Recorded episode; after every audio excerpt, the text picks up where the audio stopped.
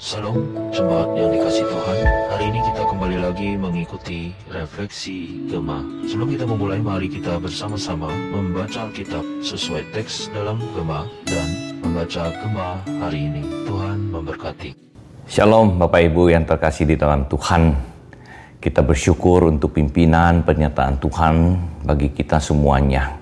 Kita telah memasuki bulan November tahun 2021. Tidak terasa, sebentar lagi kita akan memasuki bulan Desember dan memasuki bulan Natal, di mana Natal mengingatkan kita Yesus Kristus datang ke dalam dunia ini, yaitu untuk menyelamatkan manusia yang berdosa.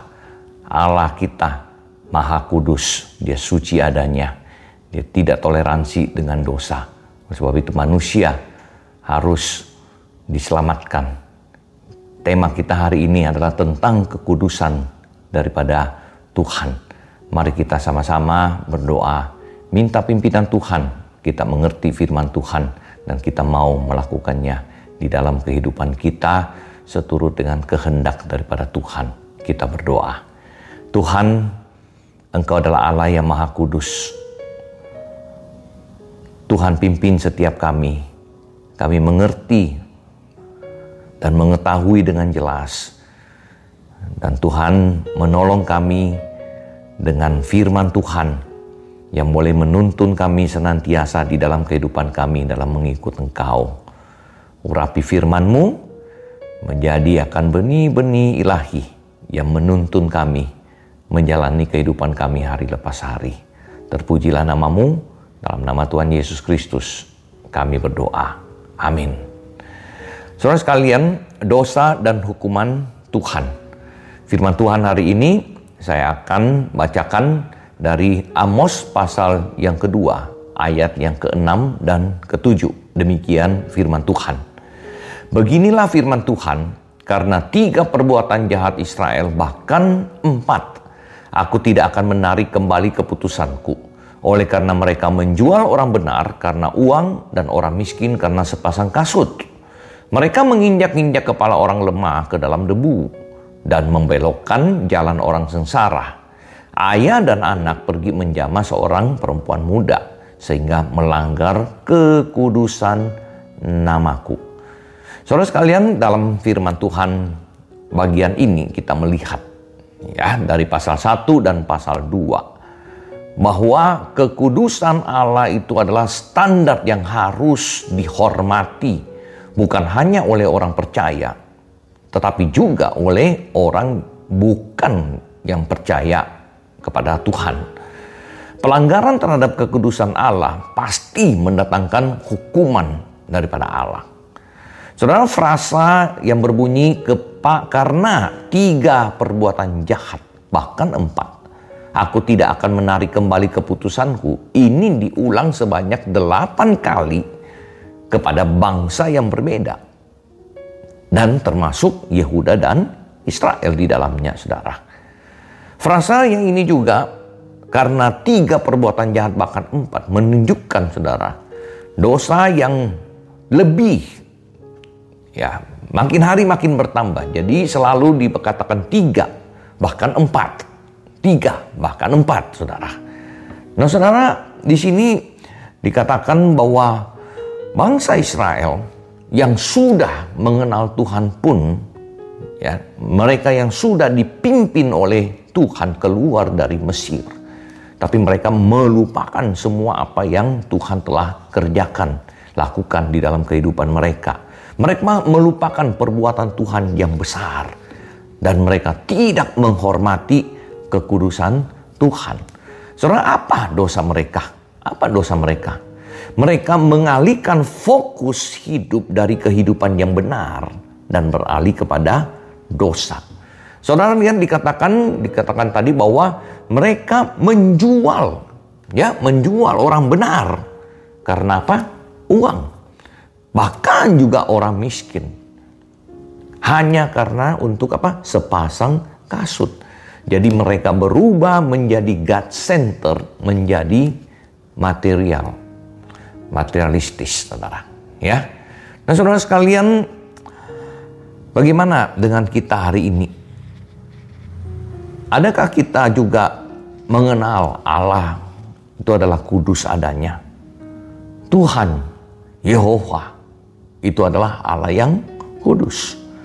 Nah, adakah setiap hari saudara kita mengingat akan hal itu dan kita melakukan apa yang berkenan kepada Tuhan dan kita menjaga kekudusan hidup kita? Saudara hari ini jika kita dievaluasi terhadap kekudusan hidup, apakah kita akan lulus? Apakah kita akan lolos dari hukuman Tuhan? Hari ini saudara Adakah kita mengenal atau mengetahui dosa yang kita perbuat? Dan maukah kita bertobat meninggalkan akan dosa-dosa itu, saudara?